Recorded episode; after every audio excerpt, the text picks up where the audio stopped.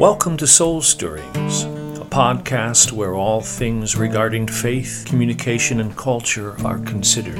I'm your host, Paul Patton, and here's hoping for at least a couple of grins and maybe one strange amen.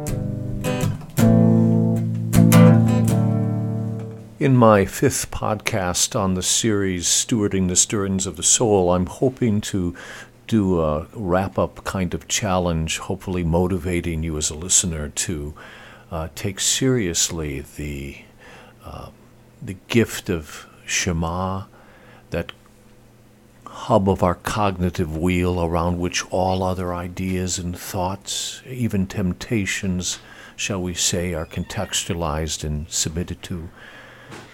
Uh, speaking generally about the importance of stewarding the stirrings of the soul, uh, transcending the temptation to think that I don't really have to memorize anything because I can just look it up.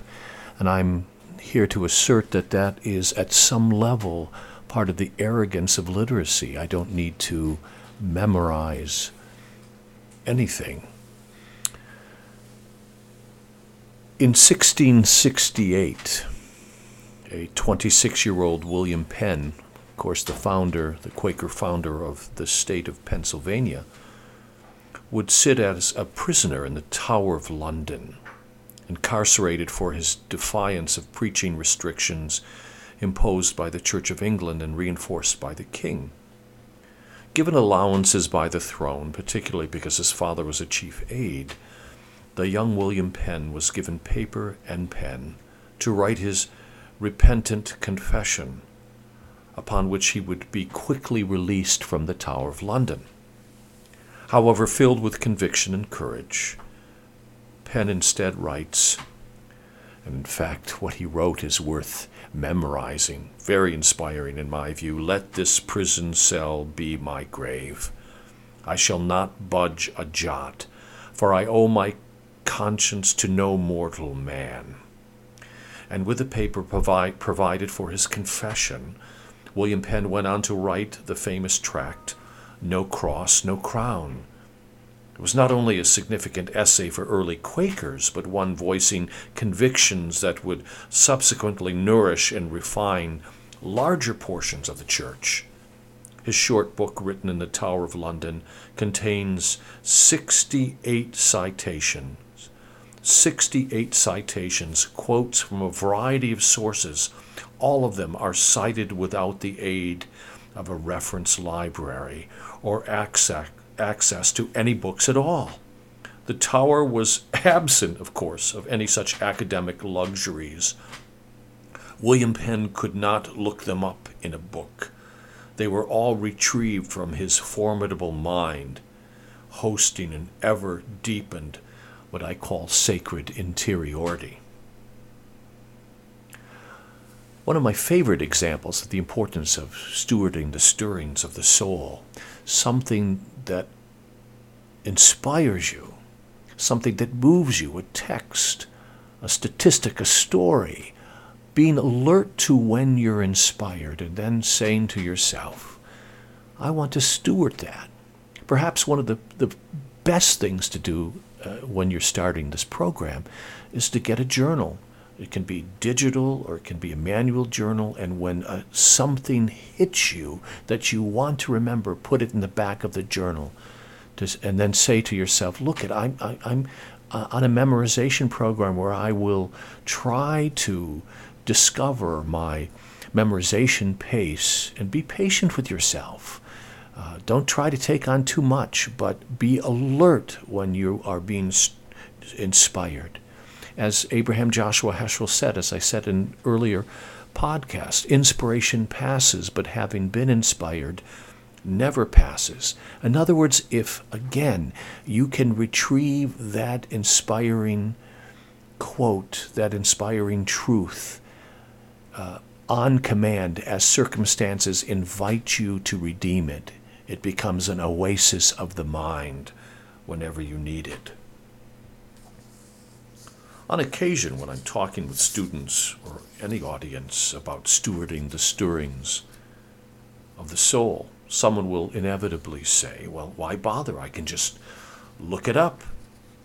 And with the incredible speed of smartphone apps, information including inspiring quotes, stirring references can be retrieved in seconds.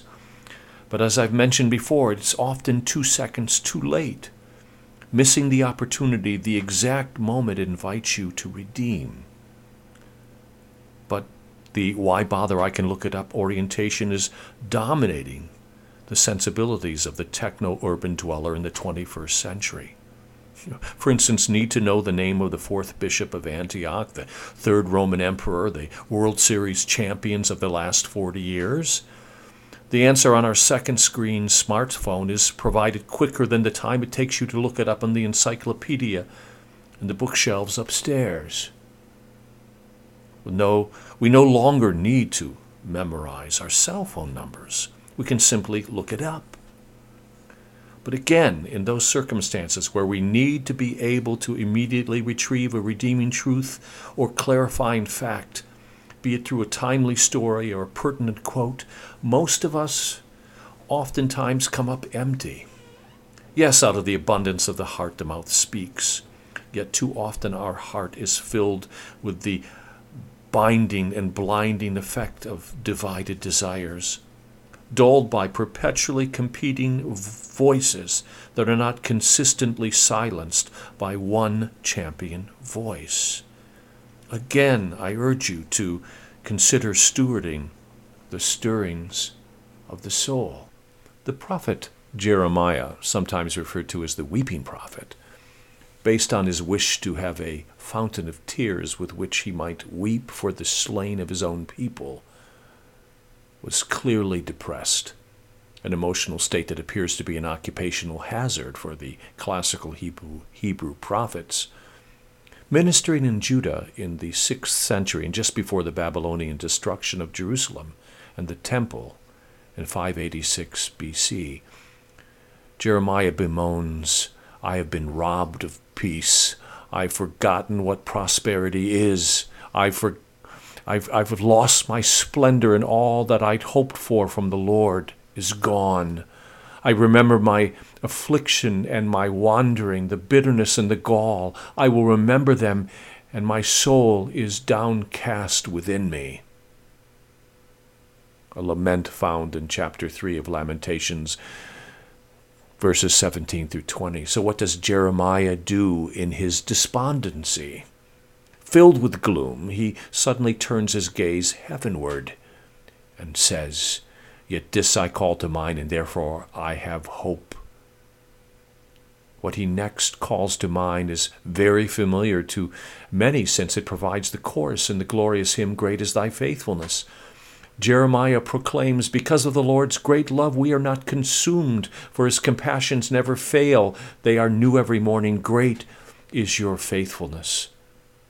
Here, Jeremiah is calling to mind from his internal mental bank of stored insights an overarching assertion that therapeutically shakes his tower walls of isolation and dejection and depression. The mental act of retrieval, as well as the theological truth he retrieves, allows him to be freed from a prison of despair and re experience the gift of hope the necessary grace for any journey requiring endurance, for hope is the purpose behind persistence. We restock our too often barren pantry of sacred interiority by committing to memory soul stirrings. Stewarding inspirational encounters requires a decision to live actively with the acknowledgement that there are certain truths that lend themselves to wise, loving, and authentic, authentic living in every moment. Insights worth memorizing, worth retrieving regularly, and warranting meditation. Paul's encouragement to the church at Colossae to let the word of Christ richly indwell you resonates deeply, not as a mere suggestion, but as a command to deepen mental retrieval regarding the wisdom of Jesus. And for disciples of Christ, his words are the central reference point around which other insights, truths, and awakenings orbit.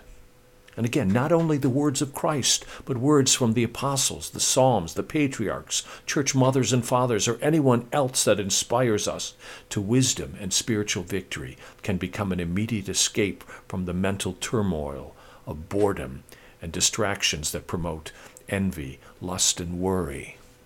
Again, steward the stirrings of your soul. Take seriously when you're inspired. In my next podcast, I'm hoping to devote a single show to uh, the devotional discipline of daily Bible reading. I'm going to offer some hopefully uh, helpful suggestions for effectively growing in your knowledge of the Scripture through the habit of daily Bible reading. Thanks so much for joining me on Soul Stirrings.